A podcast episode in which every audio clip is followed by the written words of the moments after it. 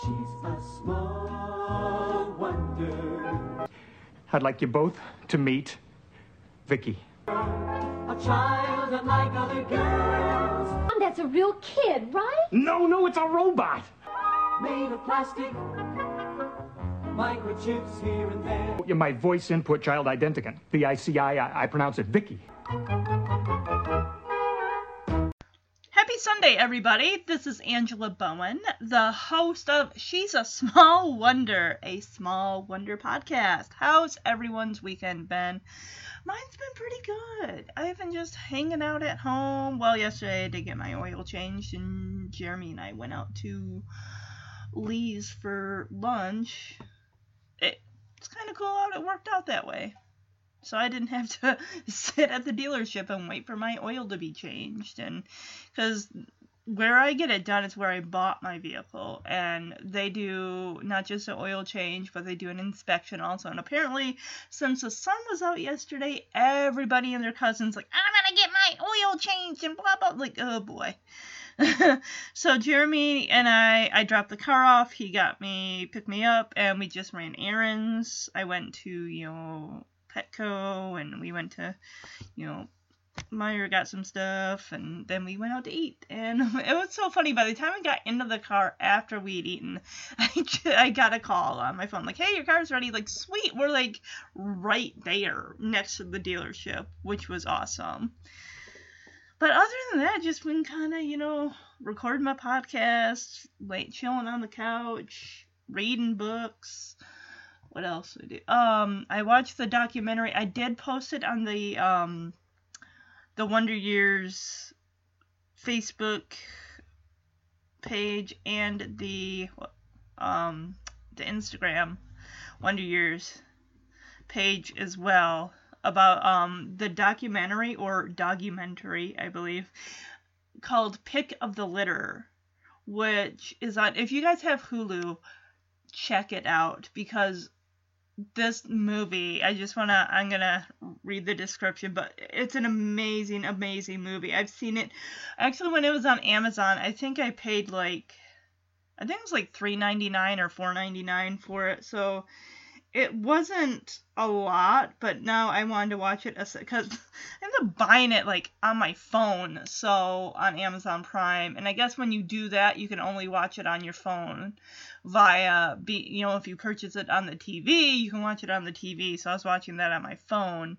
And then I uh, saw that it was on Hulu. I'm like okay I want to watch this where Jeremy can occasionally like look up from his laptop and make comments and stuff which now he was pretty much immersed in his in his laptop. And I'd every once in a while make uh, comments to him Okay, so it says rent from $3.99 on Prime Video, which isn't bad because I rented it. I didn't buy it. If you want to buy it, it's $11.99 on uh, Prime Video. But this documentary came out in 2018. It's about it's less than an hour and a half, so it's about 81 minutes.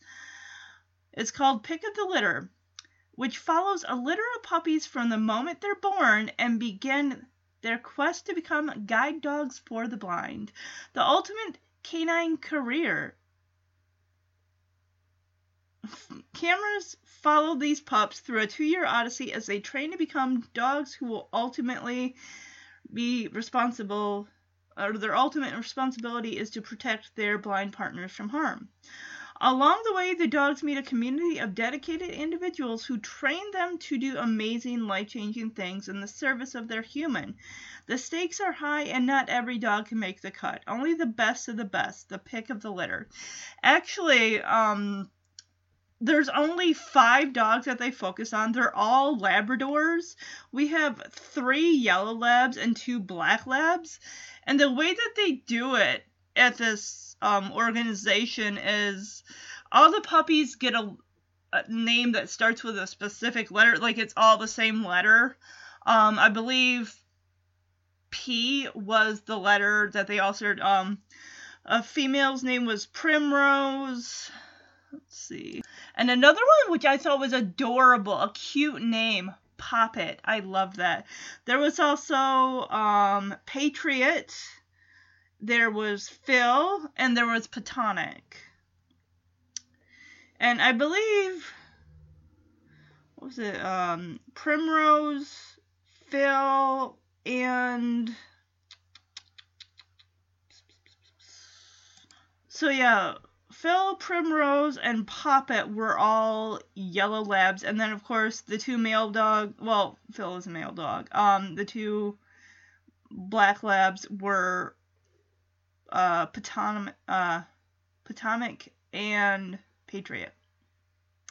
So, um, like to say, not every single dog is born to be a service dog. They kind of suss out these qualities in these dogs as they go through the training, and some of them they use a um, a term called career change, whereas you might not, the dog might not be necessarily because the organization is specifically for um sight impaired people, you know, blind people. And there are other organizations that these dogs can be given to, such as there's a Dogs for Diabetics, which I heard about. Um, there's a guy there that had uh, PTSD. He had been in the war, and he just needed like a companion type animal. So, and a lot of the, you know, all of these people that were picked to be puppy raisers, they have like a drawing or something. And then, you know, they bring the puppy out on stage. They have the person picked who's going to be the puppy raiser for the next 15 months of the dog's life before it goes on to somebody else. And some of the people that were picked were people there's a couple or maybe three that had been puppy raisers somewhere on their fifth, seventh, and tenth puppy, and then there are a there's a couple and then an a senior in high school who had never done it before, and sometimes the puppies need a little more training, like maybe the first timers, and it's nothing that they're not doing. It's like maybe they ju- the dogs just need more experience with people, you know, uh, experience with um people who've done it before. And I told you, you know, it's nothing on the people themselves. It might be the dog; they just need somebody different, is all. So, yeah, guys, I highly recommend it. It is an amazing movie. It really, it's an eye opener. It gives you a bird's eye view or a fly on the wall experience of seeing how these puppies go from innocent puppies to puppy raisers going back to they'll go through at least a couple different puppy raisers and trainers before they actually have to go through their full training and pass these five tests and then they will be placed with somebody who is blind. So, yeah. All right, let's talk about today's episode. It's season 1, episode 2 of Small Wonder. Let me get back here where I was. Here we go. The Neighbors. This episode has a 7.4 rating. It aired on it aired on September 14th, 1985. Now, we met Harriet Brindle. She's a little redhead with a pigtail. She's annoying. She's in love with Jamie, professes her love, climbs up on a ladder or a tree outside his window every morning and watches him undress out of his pajamas. It's really gross. She was there bright and early. His alarm went off at 7 a.m. He was still in bed. She was already dressed in her overalls and just staring into his large bedroom window. so, nosy neighbors, the Brindles. See, we get to meet. We get to meet Bonnie and Brandon Brindle, and they're just as nosy, if not to uh, the millionth degree, than Harriet is. They invite themselves over for dinner due to a power outage at their house. Then why do the Lawsons have power then? Are they on a different grid from them? Naturally, Vicky tickles their curiosity, leading them to ask several questions that the Lawsons have no answers for. Ted, you really should have boned up on your answers for questions that people will be wanting to know. Can the Laws- can the Lawsons keep Vicky from blowing the evening and her cover? That is the big question of the episode. We're gonna find out. This episode was directed by Peter Baldwin. Oh, oh my gosh, he did the Wonder Year. Um, he did. He, ooh, okay, I gotta check this out. I gotta check this out. All right, let's go. Zoom, zoom, zoom. He directed ten episodes of the Wonder Years. Guys, it's amazing. These podcast shows that I'm doing, they all have connections back to the Wonder Years or Punky Brewster. My first two podcasts. Okay, so he directed in season two, Our Miss White, just between me and you and Kirk and, and, and Carla and Paul and whoever. He directed season three, Odd Man Out, She, My Friend, and I, Coco, and Sympathy. So definitely Paul centered episodes there. In season four, he directed the Thanksgiving episode, The Ties That Bind. In season five, Double Double Date, and The Wedding. So the season five finale. All right. And season six, he directed White Lies and Ladies and Gentlemen, The Rolling Stones. Good for him. What else did he do? Blossom. Okay, he did some episodes of that. Sister, Sister. Grace Under Fire. What else? Anything, anything, anything. Even Stevens, I never watched that show. Alright, let's see. So, Peter Baldwin. Oh, he passed away in 2017. Aw, but he was 86. He lived a good long life. Let's see. Writers Ed Jurist, J U R I S T. And of course, Howard Leeds, the creator. Oh, this guy, Ed Jurist, passed away in 93, but he directed, um, wrote for Give Me a Break, Small Wonder, Diff'rent Strokes, One Day at a Time, The Love Boat. Aw, there's a guy with a picture of a dog. Something called Dot from 1906. Tabitha, so isn't that the daughter of Samantha and Darrin? Was it? Was it Darrin? Chico and the Man. Bewitched. This guy wrote a lot of stuff. When did he? Oh, 1916. Wow. And of course, Howard Leeds. Um, I did listen to the audio commentary from the pilot episode. It had um Dick Christie who plays Ted Lawson. It had it Marla or Martha. Let me. I think it's Marla. Let me get that. I should. Uh, eventually, Marla Pennington, who actually had been married twice. She had met uh, her first husband when she was on the first season, when uh, the pilot episode. Um, you've been talking about being married to her first husband, who Dick Christie says was like a big, big guy. Jerry Cip- Cyprian? I gotta learn how to pronounce his last name. Um, he was on there. And Howard Leeds, who at the time I the first season on DVD came out in 2010, so he was I don't know when they did the commentary, maybe it was earlier that year, and he passed away when he he was 97. He passed away I think in 2017, and just you could tell this this guy just I didn't know if he was completely lucid, like he was all there or not, because he seemed like either he he'd be kind of repeating like the same things that um Dick Christie and Marla Pennington were talking about and bringing up same things that they had already covered. And it's just like I looked on the other commentaries. There's only a, a, a few more on season 1 nothing no special features on the season 2 DVD which kind of blows but um he's not on any of the other commentaries, which I'm, I'm, I'm as sad as it is to say, I'm kind of happy about that. Um, they didn't get Tiffany Brissette for any of the audio commentaries, or Emily Schulman, who plays Harriet. They did, however, get Edie McClurg, and then one boy who will be in an episode called, is it The Suitor? Uh, yeah, Jamie's classmate mate Warren who is played by Daryl Bartley. He's going to be on that particular commentary.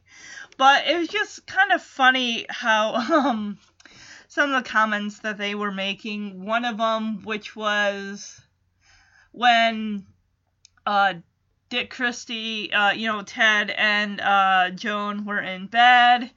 He had made a joke about how, hey, I wasn't wearing any pajama bottoms, and that you know they had a laugh about that. Um, Jerry Supiran, who plays Jamie, had mentioned how he really liked the gizmo pajamas that he wore. I think he said he even got a pair for his son, so that's kind of cool. Um, the pantsuit that Joan wears in the opening credits, she says that actually was her pantsuit that she wore, so that was pretty cool. All right, um, before I jump into the episode fully, I just want to remind you if you're new listeners, thank you for listening to the podcast. If you'd like to follow along with the podcast, you can go to She's a Small Wonder, a Small Wonder podcast on Facebook, the page, and follow along so you'll find out about upcoming episodes. You can also subscribe to iTunes, SoundCloud, and Podbean under the Looking Back on My Wonder Years, a Wonder Years podcast to follow along with the podcast episodes. And if you'd like to shoot me an email about any of the shows that I cover, um, whether it's The Wonder Years, Small Wonder, Mr. Belvedere, Growing Pains, you can email me at lbomwonderyearspodcast at gmail.com. I did make a mention in the Growing Pains episode that I will no longer be covering the Silver Spoons podcast on the Wonder Years podcast feed on SoundCloud. It will remain on the Punky Power podcast SoundCloud page. So if you'd like to hop on over there and subscribe, if you want to keep listening to the Silver Spoons podcast, you can go there, subscribe, and keep up to date as I'm going through seasons two through five. So Alright, guys, I kept you long enough. Let's meet the rest of the Brindle family and see how the Lawsons are adjusting to having Vicky in their home. So, according to the air dates, Vicky's been in their home for a week. Well, maybe it's been a little longer. We'll see how much time has actually progressed between the pilot episode and the second episode. So we come out of the theme song and we're in the living room. We have Ted working on Vicky. He's got the panel opened up on her back. And Jamie is holding what looks like what's being connected, connecting Vicky to the computer over there by the wall. And, um, Ted is like, um, needle nose. And Jamie, of course, doesn't know. He's like, I thought you meant I had a needle nose because Ted eventually, you know, he clarifies the pliers. I need the pliers. He's like, and Jamie's like, oh, I thought you were calling me needle nose or saying I had a needle nose. oh, Jamie's holding the pliers in his hand. All right. Ted, I think you need to uh, explain to your son about the uh, the tools and stuff and their proper names. so while Ted is making his adjustments, Joan comes into the living room. It's like, oh, what's going on, Ted? And she's like, what's wrong? And he looks at her like, oh, um, I think it, it's her voice. And then he starts this tech mumbo jumbo stuff that that's gonna go right over her and Jamie's head. Like we have no idea what that is, but okay. I mean, you're you're the uh, the robot expert here, so whatever you say, I'm sure you're right. So of course we get Joan's catchphrase. She's just bewildered, like, oh, that makes sense. Like, yeah, honey, great. You're the robot man. You do what you do.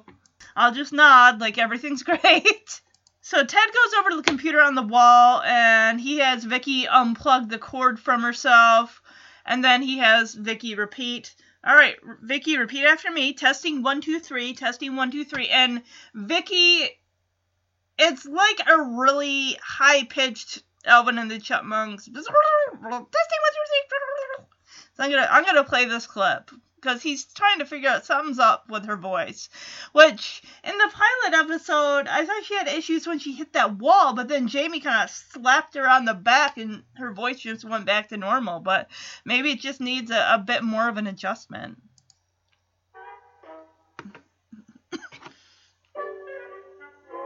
Needle nose? What? Pliers, needle nose pliers. Oh, I thought you said I had needle nose.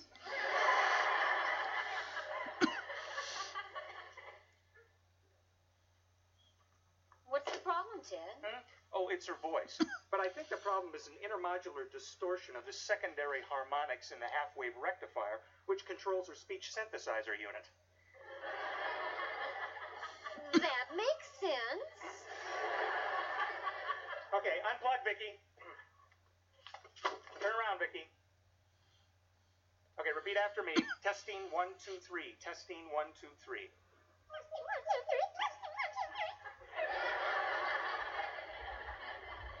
Dad, you turned her into a chipmunk. I will never get this robot perfected. of course you will. Honey, don't be so hard on yourself. You invented something that's absolutely fantastic. Yeah, Dad, if Vicky was any more human, we'd need another bathroom. You know, the thing that intrigues me most is if a robot is raised as a real child, will it eventually be able to program itself to act like a real child? I mean, even have emotions? Oh, Ted, it would be fabulous. Well, who knows? Maybe one day families will adopt robots instead of having children. Come on, honey, don't take all the fun out of marriage. What are you guys laughing at? if you don't already know, it's too soon to tell you. So, Vi- Jamie, buddy, you took the words right out of my mouth when I said she sounds like Alvin and the Chipmunks. And Jamie's like, Dad, you made her sound like a chipmunk. So, having heard that, Ted plugs the cord back into Vicky, thus, you know, connecting her back to the computer simulator thing. And he's frustrated. He's like, I'm never going to get this robot to work. As in, he only sees Vicky as a robot. He does not see her as a, a human being because she's not. She's a robot. He, she is his creation. And I love Joan here being the supportive wife. Like, honey, you created something amazing. You are great. You're gonna figure it out. I mean, look at that. You created a robotic child. As she's kind of sitting on the arm of the couch and kind of, she's got her arms around Jamie. Like, I like what they did here with Jamie's hair. In the pilot episode, it was kind of almost poofed outward, like late 70s kind of look. And It looks like they kind of trimmed off the flyaway hair and they kind of parted it like on the side, like combed it down and they kind of swooshed it over to the side where his bangs are kind of. Yeah, it, it looks really good. I like Jamie's comment about, yeah, Dad, you know, if Vicky was any more human, she, uh, we'd need another bathroom, so they probably only have one bathroom there. I love the bathroom jokes. The, those are clearly for the children. As we hear this one little lone child laugh, it's, it's cute. of course, we don't just get a kid joke, we also get one for the adults. As Joan makes a comment about, honey, who knows? You could create something where everyone will have a robotic child and not a human child. Like, this will take the challenge out of having kids.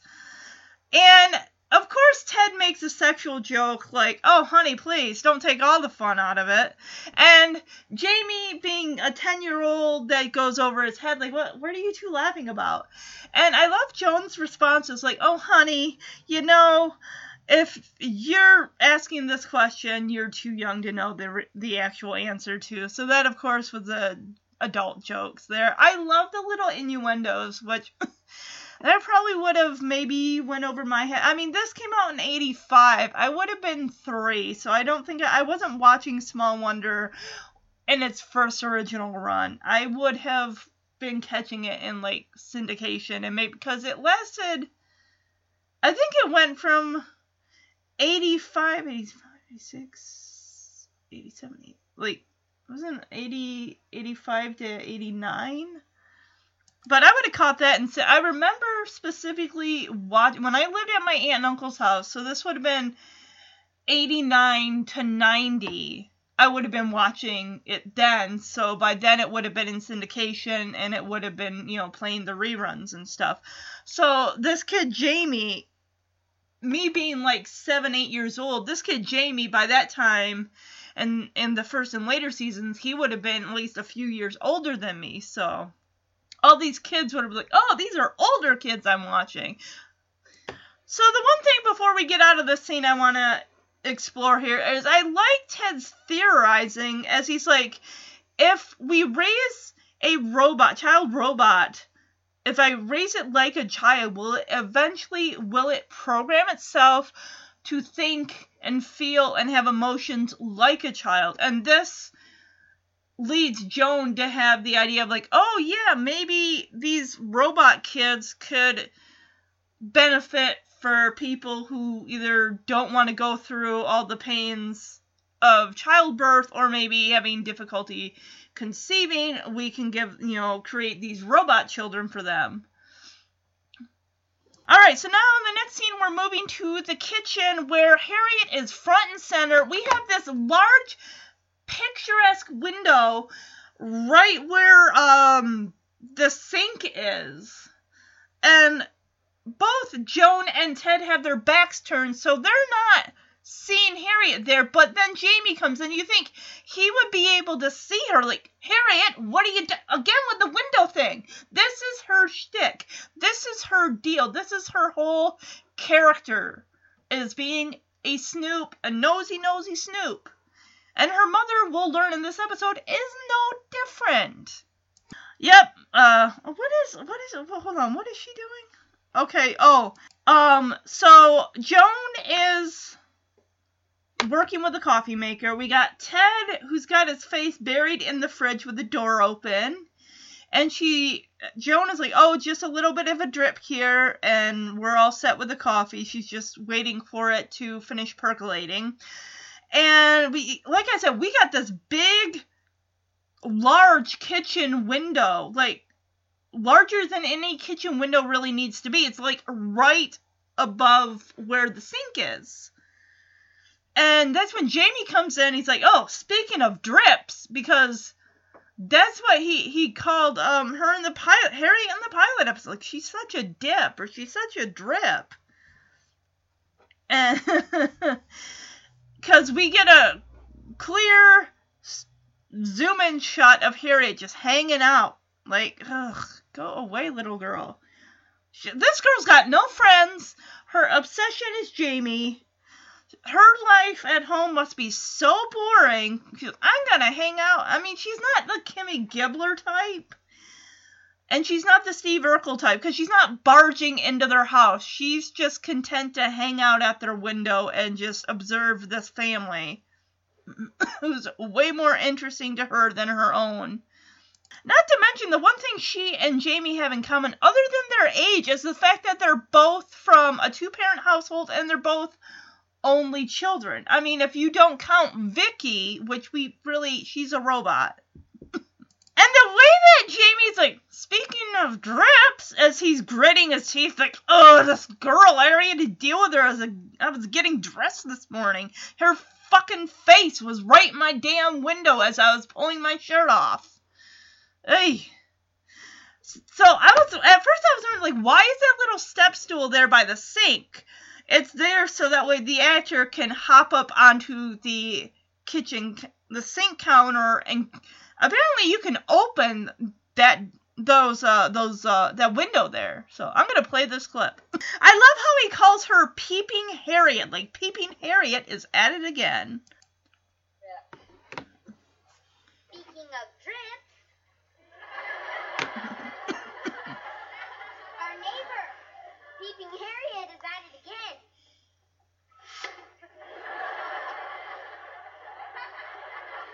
Jamie. Honey, he's right. You know, we have to be very careful. If Harriet's father found out about Vicky, I could have a real problem. Do you think that Mr. Brindle would really give you trouble at the office? Does Elizabeth Taylor know the wedding march? Honey, if Brindle if Brindle knew about Vicky, he'd not only tell her boss, he'd probably try to steal the wafer scale integration system I invented that makes her work. I got a way to stop Harriet from snooping, but Mom won't let me try it. He wants to booby trap the driveway between our houses. Jamie. I liked it. It's not bad, just watch out for our new car. So as Jamie, I thought he was gonna. I thought that window was gonna open up or something. He's gonna shout at it, shout in her face or something. But no, there's um Venetian blinds that he just pulls down, and it kind of disrupts her view. And the thing is that's funny is the whole time that Harriet is staring into the window. I gotta say, her little outfit, the little blue, and then she's got like this um like robin's egg blue and black checkered flannel underneath it and she's got matching blue ribbons in her hair it's kind of cute but what i want to say is this girl's expression is just completely blank she it does not change at all she does not bat an eye as we zoom in on her face and then jamie jumps up there and he just there goes the, the the the blinds. That's taking. They should have those down all the time, like especially if Vicky is in there. Oh, I'm sorry. No, right before he um gets the sh- the Venetian blinds to go down, she has her hand up like she's going to wave like hello at him. so as Joan is scolding Jamie, like Jamie, come on, son, let's not be rude here. And Ted is like, you know, honey, he does have a point. We really need to be keeping these shades down because think about it. If she tells her father, which in a way in the pilot episode, she does kind of blackmail Ted in a way like, oh, well, I could tell my dad about, and, and Ted's like, well, what do you, what are you gonna tell him? And she just looks at him like, wouldn't you like to know? It's like, ugh. But he he's what Ted and Harriet's father, Brandon Brindle, both work at the same robotics company, which pff, what are the odds of that? You know, I I don't know. So Joan, of course, is like, do you really think that Brandon Brindle will give you trouble at the office? And I love Ted's comment is like, does Elizabeth Taylor know the wedding march? As in Elizabeth Taylor, who's probably been married multiple times. Probably, I don't know if she's been married as many times as Erica Kane from All My Children, who was probably married at least 11 times on that show. So Ted is like, well, if he, if Brindle knew, he refers to Brandon as Brindle. If Brindle knew about Vicky, he could tell our boss. And the fact that he could steal this, it's called a wafer scale, which Ted does. That's how he created Vicky, how he designed her, and everything like that. Like that's all that Brandon would need to create his own version of Vicky, which we get Harriet from behind the door saying, Jamie, I have something to show you. And Jamie's like, I'm not interested, Harriet. Whatever you got to show me, I don't care. And Jamie goes to open the door after Joan kind of is like, honey, son, don't be rude. Go answer the door. He opens the door and we get this white and black. Um, like, it's kind of a boxy, like, robot. It's not square, but it's more like a but before before he opens the door, he Jamie mentions how he's got a foolproof plan to keep Harriet from coming around their house. But unfortunately, Joan won't let him apply the methods here of this booby trap. And Ted's like, Yes, son, I don't think that's a good idea. Just, uh, well, you know what, on second thought, if you're going to do this, just watch out for the new car. Oh, Joan says he, uh, Jamie wants to booby trap the driveway between the, the their two houses. Well, I don't know about something as serious as that, but there's got to be another way to keep that girl away. Dad. Not home, Harriet. I want to show you something I got. I'm not interested in anything you've got. Jamie, open the door. Don't be rude. Oh, okay. Gee, Harriet, you've changed. you look a lot better. Isn't he neat? My spot got me. Watch this. My name is Rodney. Pleased to meet you. Isn't that terrific? My name is Rodney. Pleased to meet you. It walks and talks like a real person. My name is Rodney. Pleased Pleased to meet you. Can it shut up like a real person? Hi, Harriet. Wow, what have we here? He's my robot. Watch. Come over to the table, Rodney.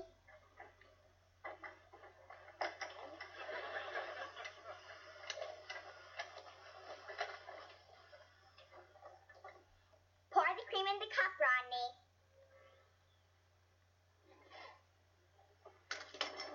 Oh, shit. Oh, that's wonderful, Harriet. Does it also scrub floors? So I love Jamie's response when he opens the door and sees this robot that's about the same height as him standing there. And he's like, "Oh wow, Harriet, you've changed. You look a lot better." and Harriet's like, "Yeah, this is my new robot that my dad created. Here, let me like punch some buttons on this TV remote to activate it." And this thing only seems to say one thing, one line three times. My name is Rodney. Nice to meet you. Like over and over and over. And Harriet's so like jazzed. Like, oh my gosh, this thing is so amazing. He walks, talks, acts just like a real person. And Jamie's like, wow, does it shut up like a real person? So Harriet just walks right into their kitchen, like, here, let me show you what he can do. Like, I don't care. I'm not impressed. So she commands Rodney to go over to the kitchen table and take the cream, which this thing does not have fingers. It has like little pinchers for fingers. So, of course, the thing he does is he knocks the cup of cream onto the floor. Needless to say, Joan and Jamie, they, they don't they're not impressed. And Joan is like, "Oh yes, does Rodney know how to uh, scrub floors like a person too?" And this robot, the time that when she said that, he kept turning his head to look at her, like, is he checking her out or something? Harriet is like, "Oh, Jamie, I bet you wish you had a robot like this." Like, fuck no, I got Vicky. She's a thousand times better than this piece of shit your dad put together. Oh, oh, ooh. Jamie is infuriated. He's like, oh yeah, I've got a robot that boom. Joan is over like, Ja- Jamie, no, no, shut up. The idea is they're trying to keep Vicky on the DL. That's the whole point. And you're gonna blow their cover, Jamie. No need for Vicky to do it because you almost let the cat out of the bag.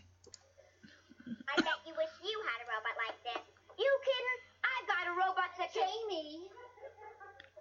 I mean, I've seen a robot that can do practically anything a real kid can do, except get pimples. Jamie, your uh, father needs you in the living room. Hop to it. Will I see you later, Jamie? Yeah, when I get home from college. I like him. He's got spunk. I may even marry him someday. Gross. Well, I wouldn't tell him just yet. Mrs. Lawson, you don't happen at my house today? No, what happened? The electricity went out. And we don't have any heat or cooking or anything. Oh, that's awful. My father was digging up a tree stump, and he dug for electricity instead.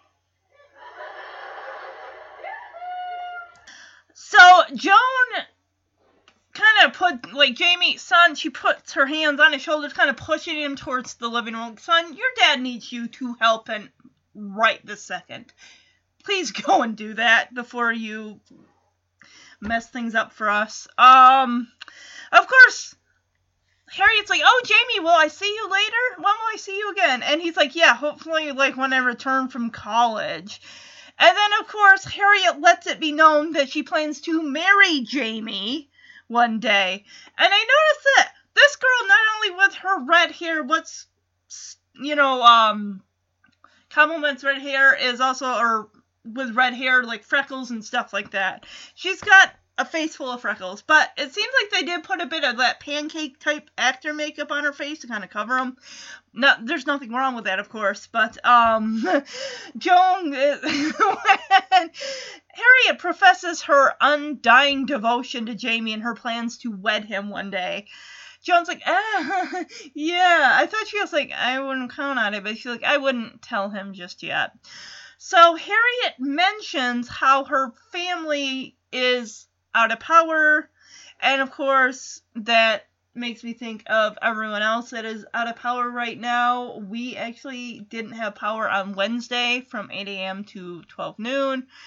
We haven't had any losses yet, but we do. I think there's another ice storm that's going to be hitting us this week, and I really hope we don't lose power again. Um, but my family is the whole that whole area of uh, Western Michigan is without power right now. I just I talked to my dad last night and it's not good. Like they're trying to keep a generator going and everything like that and all. But um, the reason that the Brindles are out of power because I at first I'm like their power's out. When I read the synopsis, like if their power's out, then how is the Lawson's power not out? Because they're right next to them. Well, apparently Harriet's father, Brandon Brindle, was digging up a stump, and apparently he dug up uh, the electricity wiring and stuff that was underground, which led them not to have power. And now we meet Harriet's mother, Bonnie, who's bringing over milk or eggnog or some stuff from the fridge and freezer that she probably wants to keep cold. Like, hey, do you guys mind if I put this stuff in your freeze- fridge and freezer? Hello there. Oh, I'm Oh, you must call me Bonnie. Bonnie. It means pretty in Scottish. Come on, Rodney. My name is Rodney. Pleased to meet you. My name is Rodney. Pleased to meet you. My name is Rodney. Pleased to meet you. Stupid robot. Oh, did you hear about our electricity? Not a single light in the house. Must be terribly inconvenient. Did you mind if I put this milk and butter in your fridge? Thanks. Help yourself. And you just try and get an electrician to come out and miss his football. Ooh, lots of leftovers. Things not going well for your husband? Oh, he's doing very well, thank you. And they're not leftovers. We call them reruns. Oh, that's cute. oh. So my guess is because Bonnie, of course, says call me Bonnie, so I'm guessing that she and Joan have never officially been introduced.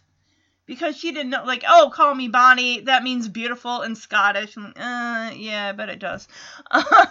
and she's like, oh, do you mind if I put my butter and my milk in your fridge? And she doesn't even wait for Joan to reply, she just starts heading right over, opening the refrigerator door like she owns the place and putting her stuff right in there.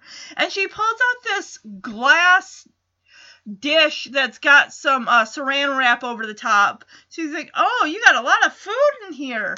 What is this? Is this oh, is your husband having trouble at work? Is that why you're stockpiling your food?"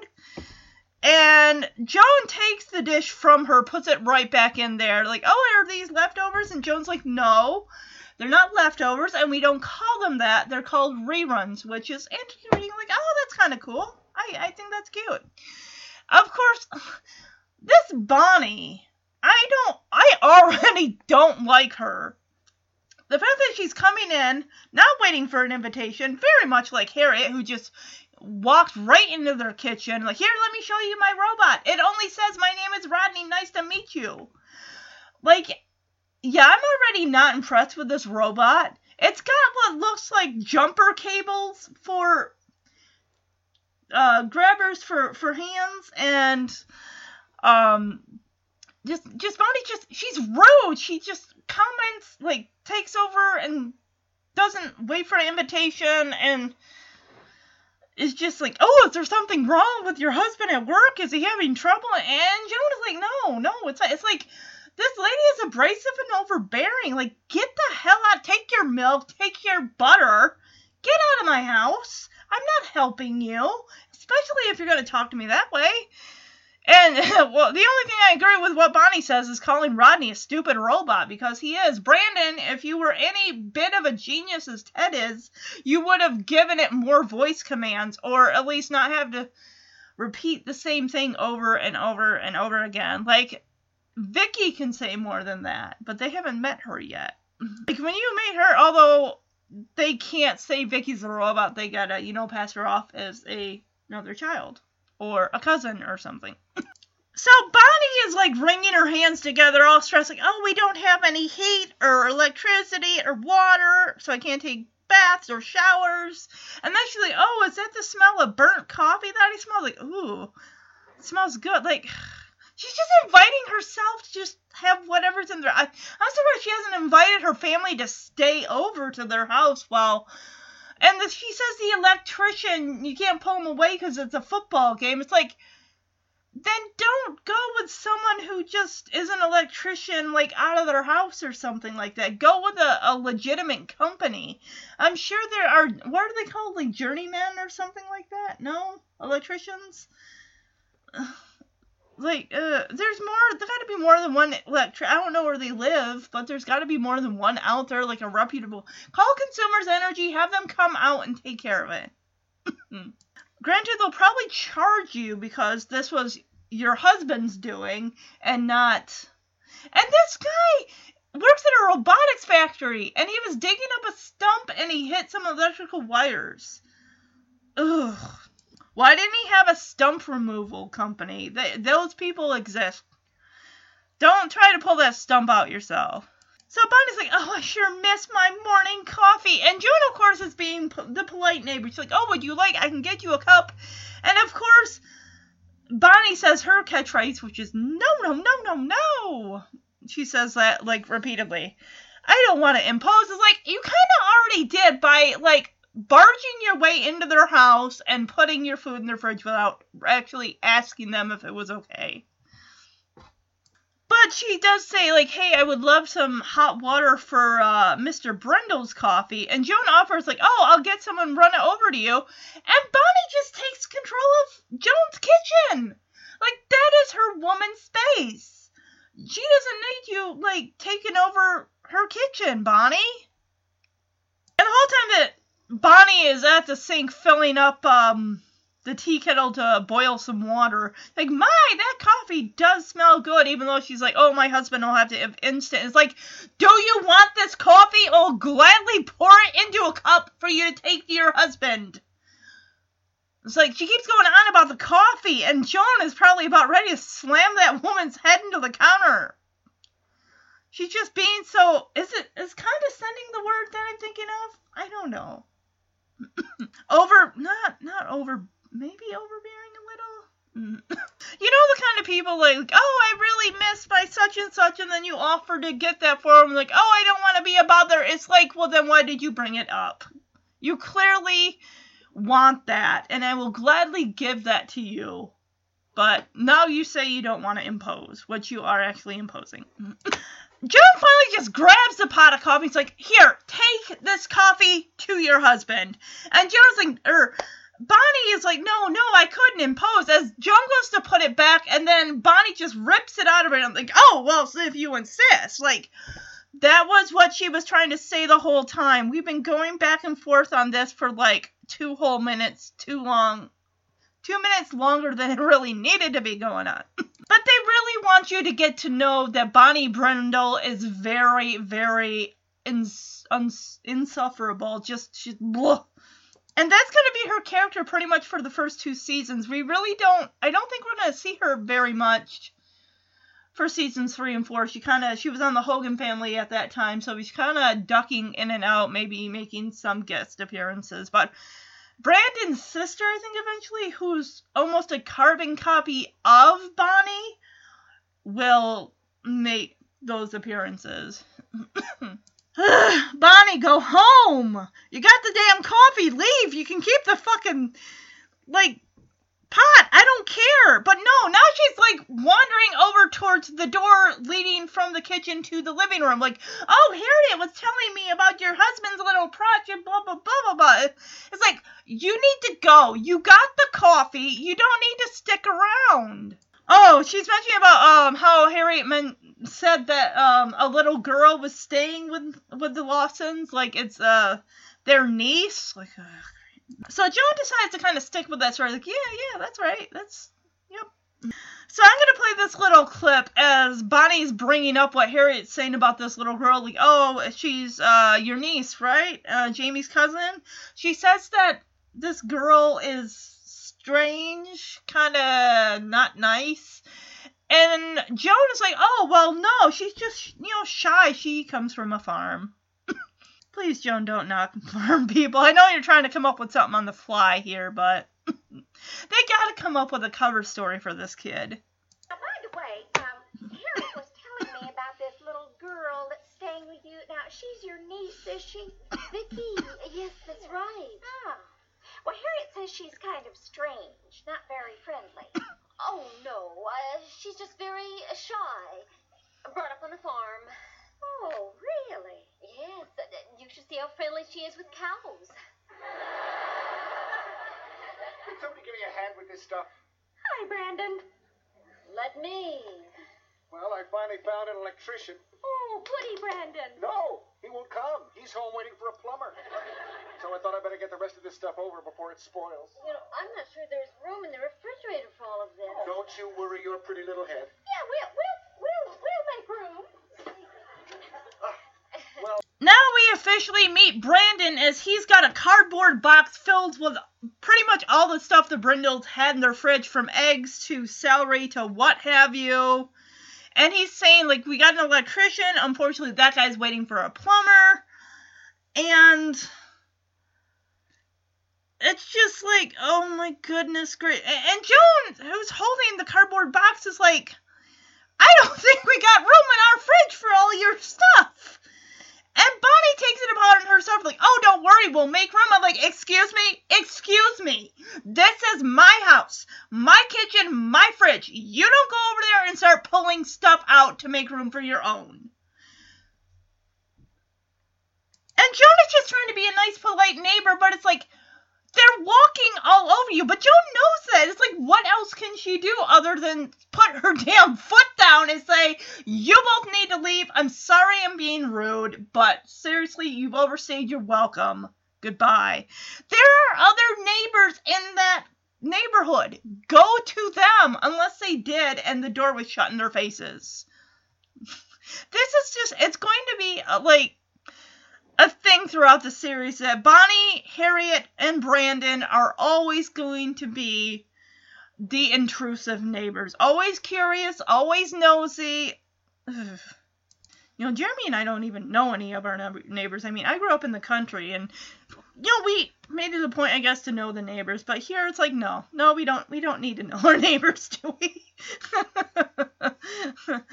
I mean, we're not rude or shy. I mean, like the people next to us, we've said hi to them in in the past and everything, but now there's a new family that lives there, um, an older couple. But um, yeah, it's just we'll say hi to people, but I mean, we won't necessarily go out of our way to knock on their door and like, hey, how you doing? We live right next door. Remember us? like, no, we we keep to ourselves. Which there's nothing wrong with keeping to yourself. So when Brandon brings over, um, he's helping Bonnie put the, all that stuff that's in he brought over in a cardboard box into the fridge. He's like, "Oh well, Bonnie, you've been over here so long. I assume you're invited for breakfast." And the camera cuts to Joan's reaction, which is utter like, "Fuck! I'm not inviting her or you or any of your family members over for breakfast or any meal. Like, don't no." She's taking stuff out of the fridge. What the hell, Bonnie? Yeah, she's ta- they're taking stuff out of the fridge that they feel doesn't need to be refrigerated, which is bullshit. Apparently, he Brandon thinks that you can keep pickles in the cupboard. Ugh. Ted, please do something. so that's when Ted comes through the door, and he does not know that the Brindles are in his kitchen as he's telling Joan, "Hey, I got Vicky's voice fixed. Like, oh shit. So I'm gonna play this clip as Ted is bringing Vicky into the kitchen, and Bonnie and Brandon, excuse me, are introduced to Vicky. Honey, I finally got Vicky's voice fixed, and I didn't know we had company. Hi there. Hi. Oh, so this is Vicky. What's the matter with her voice? Well, she's uh, got a little uh, laryngitis. Uh, uh, Jamie, uh, take Vicky to her room so she can gargle. Sure, Dad. Wait, we'd love to be there. Oh, uh, sure, sure. Uh, uh, Vicky, say hello to Mr. and Mrs. Brindle. Hello to Mr. and Mrs. Brindle. Harriet's right. She does talk funny. Oh, it's the local dialect of her area. What area? The mountains. But you said she was brought up on a farm. Right, uh, the farm's on the side of a mountain. So Ted tries to get Jamie to take Vicky up to her room and gargle because his reason that her voice is weird is because she has laryngitis and Brandon is kind of like, "Oh, well wait, I kind of want to, you know, meet this young little girl." And they're like, "Okay." Uh and Ted's like, "Well, Vicky," as he points to Mr. and Mrs. Brindle. And Vicky's like, "Hello, Mr. and Mrs." As she puts her her pointer finger up like Mr. and Mrs. Brindle. and Bonnie immediately turns to Brandon and her husband and says, "You know, Harry was right. She is a strange little girl." I'm like, how rude. And uh, the Lawsons kind of play it off like, oh, that's just Vicky's dialect because uh, Ted said she was raised in the mountains or something. And then Bonnie kind of was like, well, wait a minute, but Joan said that she was raised on a farm. And so they kind of quickly fix it with, oh, well, she was raised on a farm by a mountain. Simple enough. Of course, Brandon wants to know, well, who's her parent? Like, how is she related to you? And both Ted and Joan are point at each other like, oh, a brother, uh, sister, like, oh, guys, you should have gotten your story straight. Someone was gonna ask. And both Bonnie and Brandon look at them like, what? They're just like weirded out by it. Like, what in the heck? You don't know? Whose little girl is she? Yeah, her sisters.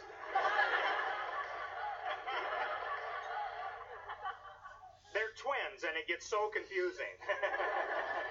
uh, Jamie, take Vicky to her room, please. Right. Come on, Vicky. Time to gargle. The word gargle is not in my memory bank, but I do have a googol. Googol? Now, what's a googol? Googol is the number one followed by 100 zeros.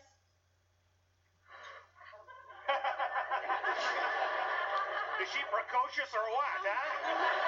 Stop showing off, Vicky. Let's go. Let's go. So Tells Jamie, Jamie, please take Vicky up the gargle. And Vicky, of course, is like, I don't know gargle. That's not in my memory bank. And she says, I know Google or something. Of course, nowadays I think Google, I think, okay, yeah, it's an internet search engine, but Google didn't exist in 1985. So she says that Google is file followed by a number like followed by a bunch of zeros or something like that.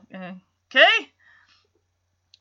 Jamie's like, stop showing off, Vicky, as he pulls her like, let's go. So Brandon kind of holds the door open to the, that divides the kitchen and the living room, and he's just kind of watching this girl in utter confusion and semi interest. So Brandon just kind of looks on like, oh, strange child. And then he turns to Bonnie's like, oh, well, I'm sorry, dear. I guess it's cold pizza for us. Or no, he says we can only always send out for pizza, which fine, send out for pizza. Please don't, don't invite yourselves to the Lawsons for dinner. So Bonnie, it's like she's trying to make the Lawsons feel guilty because they have electricity. But like, oh, can I borrow some candles? We could always heat the pizza with it. You know what you could also do? Go to a pizza place and sit down and eat in their establishment. I'm sure that they have a table and chairs for you to sit down and eat said pizza. Stop making the Lawsons feel guilty. But then again, this is Brandon and Bonnie shtick. Where is Harriet? Is she home by herself? Her parents are over at the Lawsons. Where's Harriet? So Ted, of course, has been working with Vicky the whole time, so he doesn't know that the Brindle's electricity is out until Joan kind of clues him into it. And then Bonnie takes it upon herself, like, oh, no, no, no, I know what you're thinking. And he's and she kind of grabs Ted's arm, like, uh, what was I thinking? She's like, oh, you were thinking of inviting us to dinner. No, Bonnie, you're thinking of inviting yourselves to dinner. Ugh. I'm sorry, guys. I'm not always gonna be like this with that. Well, I hope not, because I know that would get annoying. But uh, they infuriate me, and we've just met them. Mother, I'm afraid it's a cold supper for us tonight. Oh, we can always send out for pizza. My favorite dinner, pizza in the dark. Oh, uh, if I could borrow a couple of candles, if it isn't too much trouble. Of course you can. We can always heat the pizza with it. What's going on? As their electricity's out. Oh, no, no, no, no, no, no. I know what you're thinking, and I won't hear of it. What was I thinking? You were thinking of inviting us to dinner. No, Brandon and I have imposed far too much. Absolutely. Even though I love prime rib. Prime rib. I saw it in the refrigerator. Uh, actually, that's for tomorrow night. Oh, well, we couldn't come two nights in a row. Mother's right. We'll come tonight, but that's it. What time? Well, we usually eat at 6.30. Well, we'll see you then. Bye-bye. Bye-bye. Oh, if you want to use any of our food, go right ahead. You can always pay us back. Oh, we can still use these. Bye-bye. Bye-bye. So while Brandon was lurking in their refrigerator while putting their garbage in it and taking the Lawson's food out, like the pickles, he presumably thinks you can just pop into the cupboard and they'll be fine. I don't like pickles. But anyway, he's like, "Oh, I saw a prime rib in there, you know?" And I I mean and, and Joan is like, "Well, that's our dinner for tomorrow night." And then he's like, "Well, I mean, we couldn't stay two nights." It's like, "You're not staying at all." No, they invite themselves. Bonnie, of course, takes the um the coffee, and of course, Brandon takes the candles that the Lawsons offered them. So Brandon's like, "Hey, uh, uh, what time do you want us here?" Six and Joan is really reluctant, like six thirty. Like, just go. So the Brindles leave, and Joan, of course, this whole thing was like a whirlwind to her. Like she had was just watching them go around her kitchen and like inviting themselves to dinner. She's like, "How did we get ourselves into this?" And she's like, "Do you have any suggestions, dear?" Ted just kind of looks down at her like, "Well, you know, we could always move before uh, 6:30." Oh yeah, that is a that's a thought. They got Vicky here setting the table. They've already put her to work.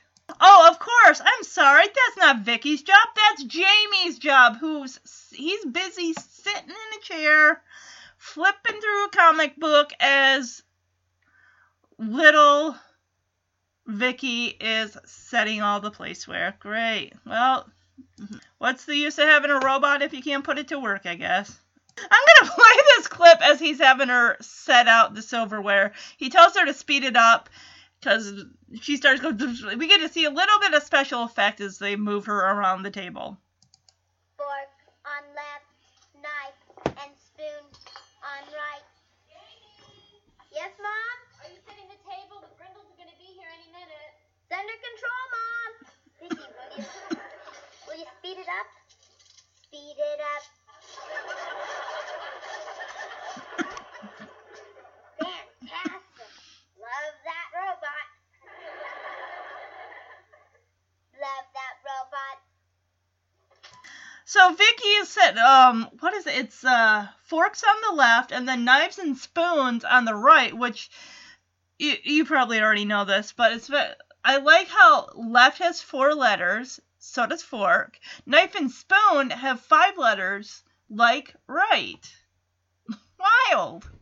So his parents quickly get, they come through the doorway and Jamie quickly shoves that table chair that he's sitting in underneath the table as Ted kind of ruffles Jamie's hair like, "Oh, thanks for helping your mom, bud."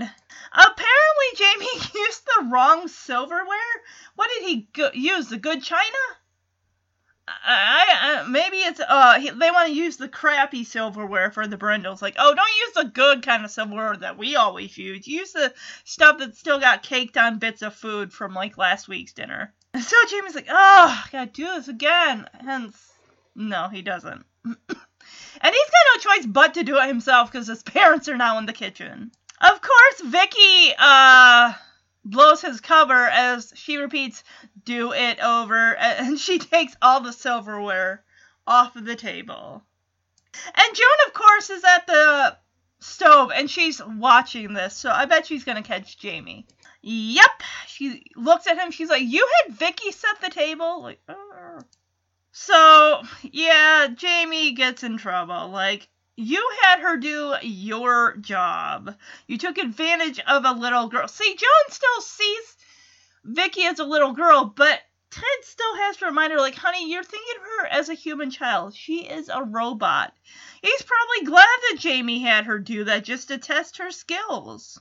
Hey, thanks for helping your mom, Jamie. Anytime, Dad. No sweat. oh, unfortunately, honey, you used the wrong silverware. I'm afraid you'll have to do it over again. Do it over. do it over. You had Vicky set the table. What's wrong with that? What's wrong with it is that I asked you to do it. You shouldn't take advantage of a little girl. Tony, honey, you've got to stop thinking of her as a real child. She's an android, a voice input child identicant, huh? Vicky, put the silverware down.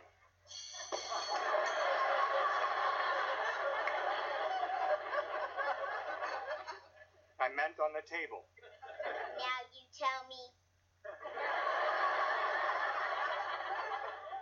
Jamie, help her pick it up.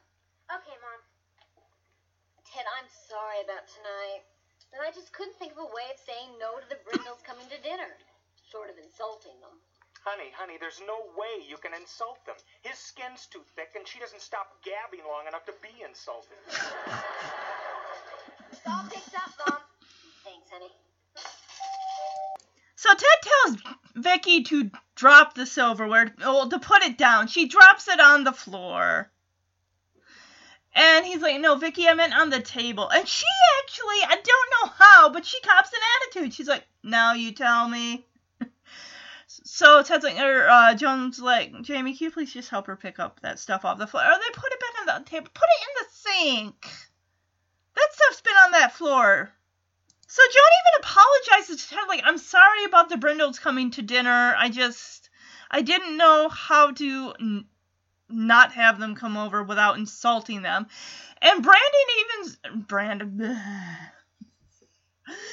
Ted even tells her, it's like, honey, Brandon's skin is too thick, and Bonnie can't shut her damn mouth uh, long enough to be insulted. Okay, um, I'm getting the feeling. Why do I get the feeling that that could be repeated by Vicky, like later on? I just, I get this feeling. I don't know. It might not, but we haven't heard her repeat things that other people have said yet. But you never know. if this something's gonna ruin a evening, it's gonna be Vicky saying stuff at the wrong wrong things at the wrong time. Whoa! Oh, I am playing this clip. Vicky is getting angry. As Ted tells Jamie, put Vicky in her cabinet. And Vicky's like, put Vicky in her cabinet, put Vicky in her cabinet. That's all you say. That's all you ever say. Well, not with inflection, but it's just she's she's angry. Like, whoa, she's got an attitude. Okay, Jamie, put Vicky in her cabinet. Put Vicky in her cabinet. Put Vicky in her cabinet. That's what you always say. Look, no back talk from a robot. You're non-union, huh? Go to your cabinet. Come on, before he puts you over his knee and whacks your software. Just kind of looks at her, rolling his eyes, like, hey, no back talk. You're non union. No back talk from a robot. And Jamie takes her through the kitchen into the living room and says, hey, you might not want to keep that up, or dad just may take you over his knee and sm- uh, smack your software or something like that. Like, oh, great, a funny child abuse joke. Joan's coming through after them with a platter of hors d'oeuvres. I love how Ted marks them behind the door.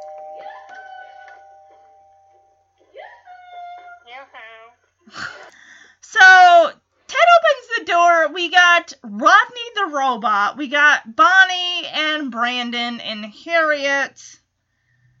Now Ted hasn't even met Rodney yet. So I can I bet any he's not gonna be impressed by oh wow, that's all your robot knows how to say, huh? You can program some other lines in him. So Ted notices Rodney and says like, "Oh, looks like we got another uh, guest for dinner. Happily one that doesn't eat." And of course, Brandon makes a joke like, "Well, to make up for it, we'll take a doggy bag," and they have a good old laugh. And then Bonnie makes a joke about, "Oh, he's so funny. He's just like Bill Cosby." Like I wouldn't say that nowadays, but. Uh, Oh, Bonnie calls him a card and says, "Oh, it's just like living with Bill Cosby." Like, uh, that joke does not age well as of today.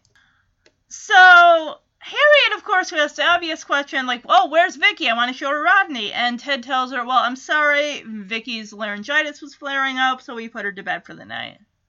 So Bonnie wants to know how long is Vicky staying with you, and of course, Ted and Joan can't come to an agreement on something. As Joan says a couple week a few weeks.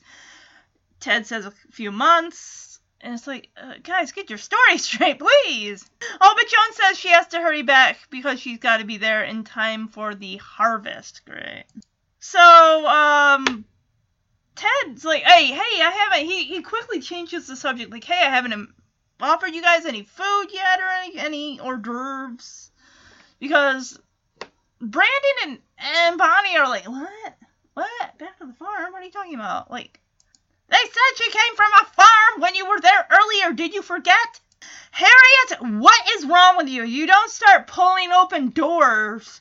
Like, oh my gosh, Daddy, look at all of this computer stuff in the closet. What in the world is wrong with you, girl?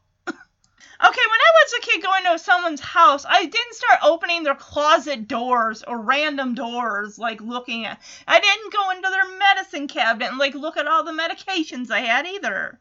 So Ted or Brandon's all like, "Wow, Ted, look at all the stuff you have. Are you working on a secret project? Or are you stealing from the office?" As he laughs right in Ted's face, like, "What a jerk!" So Ted quickly tr- goes to shut the door. She's like, "Oh no, just some cheap stuff that I picked up to just mess around with. Nothing too important." Joan is all like, "Oh, sometimes Ted just loves to tinker with things. You know, sometimes we do it together." And Bonnie looks at her like, "Oh well, not me and Brandon. Like, yeah, I'm sure you had sex at one time to create your demon child, and never again." So Jamie comes back down, and Harry's like, "Oh, hi, Jamie." He's like, "Hey." Ted, of course, is like, "Hey, uh, Jamie, is Vicky okay?" And he's like, "Oh, yeah, Dad, she's she's fine." Harry, of course, wants to zip upstairs, like, "Hey, can I say hey to her upstairs?" And Joan right away cuts in, like, "Oh, sweetie, I don't, we don't want you to catch her germs." And Harriet's like, "Oh, would you mind if I, or I could just put a handkerchief over my face? Would that be okay?" Good one, Jamie. He's like, "Oh, yeah, it might help your face." oh, Harriet didn't have a comeback for that. So Brandon comes around the couch, pats Harriet on the head, goes to sit down on the couch next to Bonnie, and he's like, "Oh, honey, show them how your robot works." And Jamie's like, "Well, she showed us already this morning. It's like we we don't we weren't impressed then. We don't want to see it this time. My dad could give a rat's ass what your robot does. It's not impressive. I would have turned to Ted like, Dad, don't worry about it. It's not impressive. You you won't like it at all. Brandon's clearly an amateur at putting together a robot that says one thing. So she tells Rodney to pick it up. I'm thinking, pick what up? That jar of peanuts on the edge of the coffee table? And hopefully not the coffee table? And the whole time she's playing with this robot, Brandon isn't like, oh, honey, let me demonstrate because I built it. This looks like, yeah, cashews that were put in a jar that recently had like pickles in it.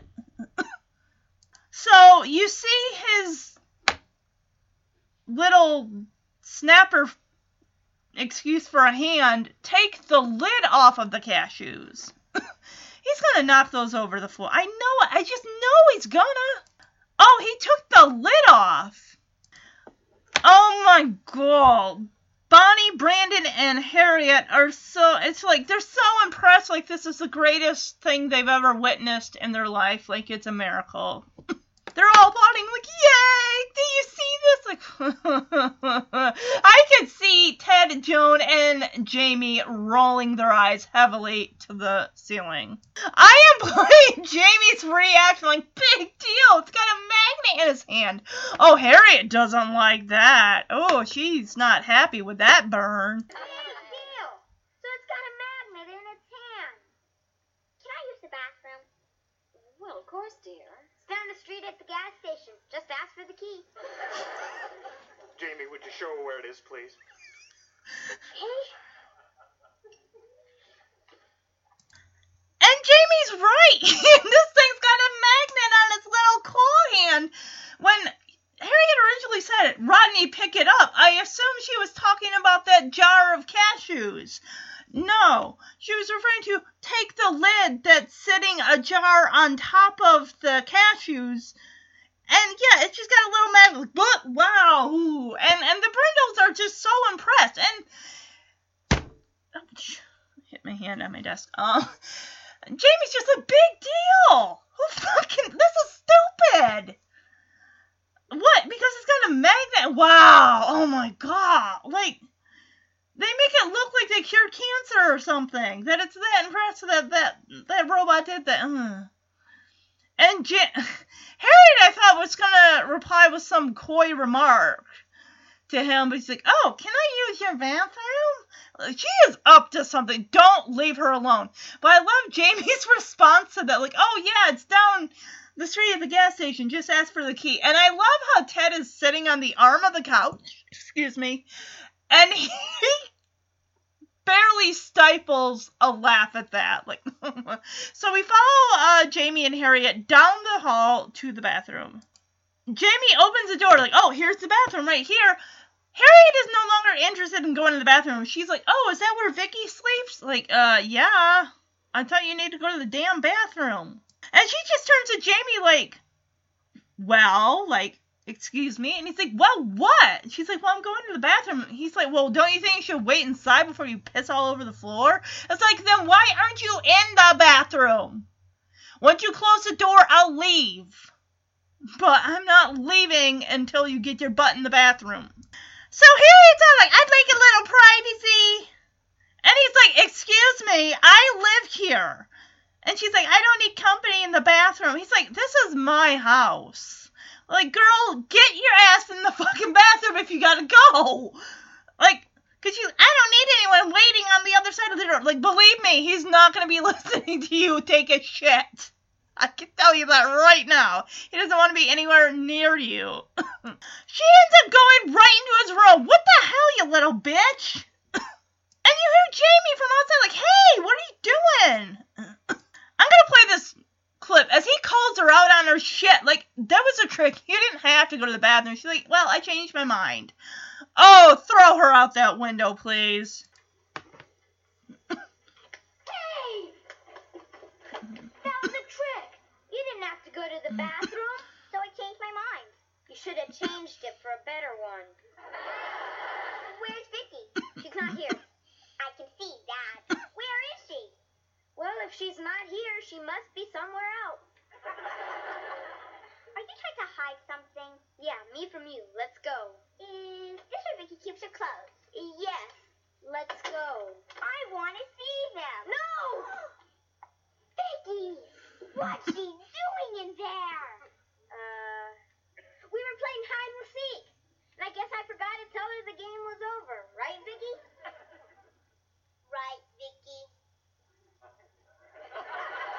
Better get in bed. Better get in bed.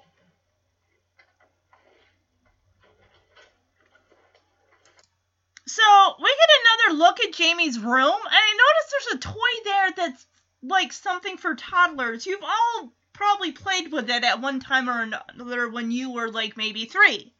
You know the thing where you like pull the handle down and the little thing in the middle moves around. It says cow says moo, horse says neigh, moo, cow, uh, chicken says uh walks, walks. Um, anyway, anyway, you get my point. I'm like, what is? I don't know. But anyway, Harriet is looking around. She's being a little nosy busybody. She's like, oh, is this where Vicky sleeps? Where is she? Well, James, well, she's clearly not here. Let's go. And then she goes over to the cabinet and like, oh, is this where Vicky's clothes are? And Jamie's like, yeah, come on, let's go. As he's like nudging like towards the door. Let's go, let's go. And Harriet wastes no time opening the cabinet, seeing Vicky like, oh my gosh, what is she doing in there? And luckily Jamie's quick on his feet as he's like, oh well, uh, she was we were playing hide and seek, and I guess I forgot to tell her that the game was over. And he tells Vicky to go to bed, and Vicky starts turning down the covers as Jamie drags Harriet out of there. So Jamie's like, hey, let's go to the living room and play with your robot. They shut the door. Vicky, of course, is sitting up in bed, say, uh, repeating what Jamie just said. Let's go into the living room and play with your robot. She pulls back the covers. And yeah, she's going to be making an appearance shortly. Apparently, Brandon, and are they playing with this stupid Rodney robot? So Harriet wastes no time blabbing to her parents that Vicky, oh, she doesn't look very sick to me. That's when Ted gets up, looks at Jamie's like, how did she see Vicky? And Jamie's honest, like, well, she tricked me, ran into my bedroom. And yeah, it's just what. I was like, okay, you guys, you all need to get out of my house. Because I can't see Ted being polite to them at all. Joan, of course, is because she's a nice person. Not that Ted isn't, but he's not going to take their bullshit. yeah, uh, Harriet's like, oh, well, they also keep Vicky in a cabinet, cabinet with the door closed. What is Ted going to say to this?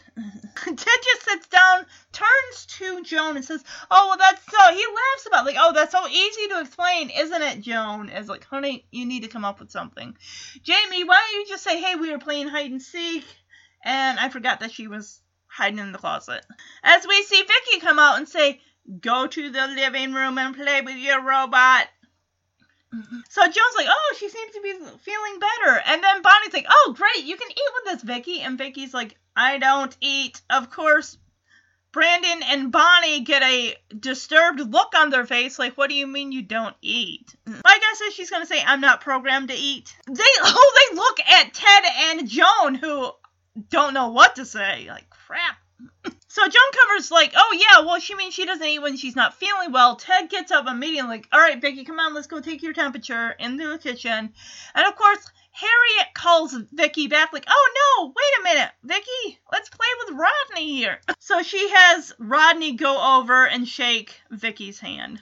So Rodney touches Vicky's hand and she's moving her arm up. And of course, remember, Rodney's got a magnet on his hand, so what exactly could that be doing to Vicky's circuitry? As she's moving her arm, twisting it around and around and around in a clockwise formation there, and of course Bonnie thinks it's a temp- child having a temper tantrum. Like, lady, are you stupid or what? Wow, you think you got an answer for everything? I'm sorry, I don't like. Let's. I honestly, if I had to choose between who I dislike more, Bonnie would get that award over Harriet in a heartbeat. Brandon's like, oh my gosh, what's wrong with her? And even Harriet's mouth is like on the floor in shock. And Bonnie's one's like, oh, don't you recognize it? It's a tantrum. Oh, that's what Harriet does when she wants something, really. I love, well, Joan is turning to Ted like, Ted, do something. Of course, Jamie jumps right in like, oh, don't you get it? It's a new dance. I can do it too. As he's twisting his arm around. Like, good. This boy thinks on his feet. Good for you, buddy.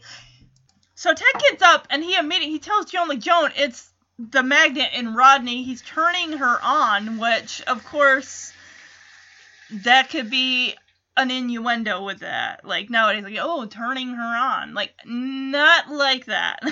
so Ted jumps up and yanks Vicky's hand away from Rodney, and immediately she stops what she's doing. So Ted picks her up and gets ready to take her like back to her room. Of course, Joan is like, "Oh, she's sicker than we thought. We should call a doctor." And Ted's like, "Oh, honey, remember what we said?" And of course, this is when Vicky is going to say what she overheard Ted say about the Brindles. Oh, I knew I knew that was gonna come back to bite them in the butt. Oh, she she just repeats, "There's no way you can insult the Brindles." Well, at least uh, she didn't add the other parts of what he had said. yeah, they really should have like like you guys you need to go home. Okay, she's sick. We got to cancel this dinner. Bye. Oh, she repeats the rest of it. Um, Vicky. I knew it. I knew it. Remember what I said? You said there's no way you can insult the Brindles. His skin's too thick, and she doesn't stop gabbing long enough to be insulted. That's what you said, Lawson? I can't believe my ears. It's not quite like it sounds. Oh, let's go, Brandon. Right, after dinner. No, now. we'll never use your refrigerator again. Come, Harriet. Come on, Rodney. My name is Rodney. Pleased to meet you. My name is Rodney. Pleased to meet you. My name is.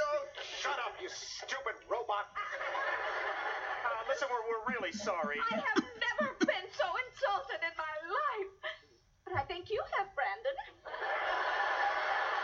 No, no. So yeah, she also repeats that Brandon has a thick skin and Bonnie won't stop gabbing long enough to be insulted. Of course, the Brindles are like, "You taught her to say that," and and Jonah's like, "Oh well, no, not that ex- those words exactly." Of course, luckily, the Brindles get the heck out of. They get out of. Like, oh, I've never been more insulted. Like, what? Just go. Oh my goodness. they bring stupid Rodney, who Brandon calls a stupid robot. yeah, I'm sure Rodney will be uh, dismantled later that evening. Oh, we get an applause from the audience. Like, yes, the Brindles needed that. So Ted's like, hey, thanks to Vicky, we shouldn't have to worry about the Brindles snooping around here anymore. And of course, Jamie's like, "Yeah, Vicky, you're terrific. Thanks to that stupid next to that stupid Rodney." of course, Vicky's like, "Rodney is cute. He turns me on." Like, whoa. And even Jamie kind of like, "Oh, wow." Like he knows what that means. And even Joan and Ted are like, "Whoa, look what came out of her mouth." As she picks up the little serving tray with the uh little snack bitlets there and offers it to them as Joan and Ted each take like a um a toothpick with like either a piece of turkey or cheese or something. oh, and then she also gives one to Jamie. So that is the end of the episode, everybody. I hope you enjoyed it. So I'm gonna give this episode a three out of five. The three things that I really enjoyed. I liked like some of the comebacks that Vicky was uh snapping back with with uh, like put Vicky in her closet, put Vicky in her closet. That's all you ever ask of me, or that's all what you always say. I liked that she was coming back with these little retorts. Um, I liked when she insulted the Brindles by repeating what Ted had said earlier, because he did say she has a tape recorder, so she can, you know, you know, record conversations and stuff like that. And I just knew when she said like that is coming back. It's I just got a feeling that it's coming back. I also I gotta say I really liked that Jamie was able to come to the defense like quick on his feet with things like oh um the reason Vicky's in the, this cabinet here is because with the door closed because we were playing hide and seek. Or like oh Vicky's doing that is like this new dance. He he's like coming up with things to try to cover up what's going on. Like he's you know when his parents can't think of something Jamie comes up with something.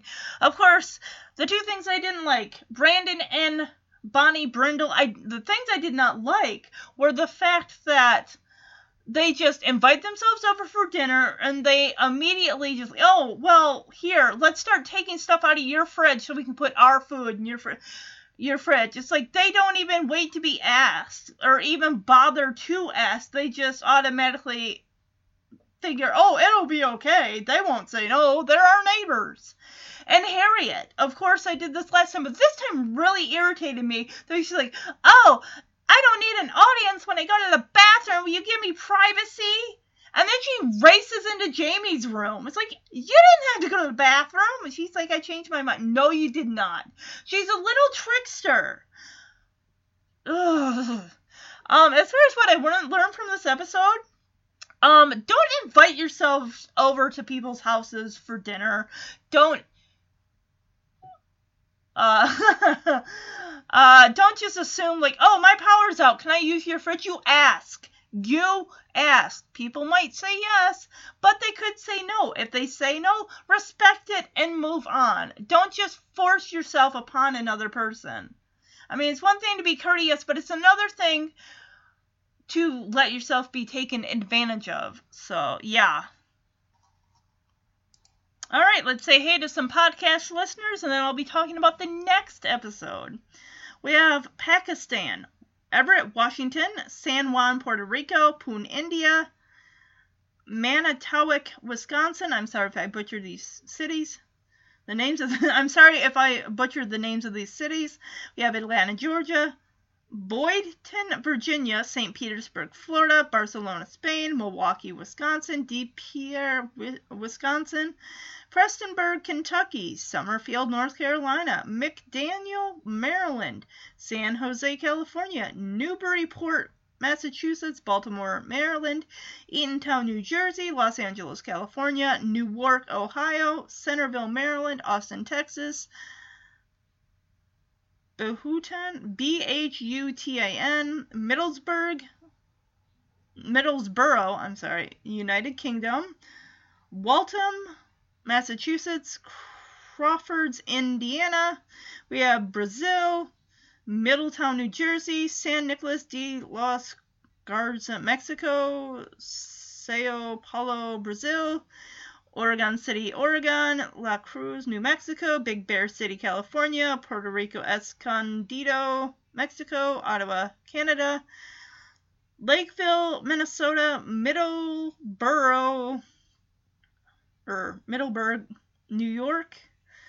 We got Edmonton, Canada, Cairo, Egypt, Boise, Idaho, Brazil, Indiana, Paterson, New Jersey, Dumbarton, United Kingdom, Colorado Springs, Colorado, Piscataway, New Jersey, Brookline, Massachusetts, Kingston, Jamaica, Oakland, California, Everett, Washington, Boise, Idaho, Myanmar, M Y A N M A R, Centreville, Maryland, Peoria, Arizona, Brighton, United Kingdom, Eatontown, New Jersey, Royal Oak, Michigan, and Boydton, Virginia.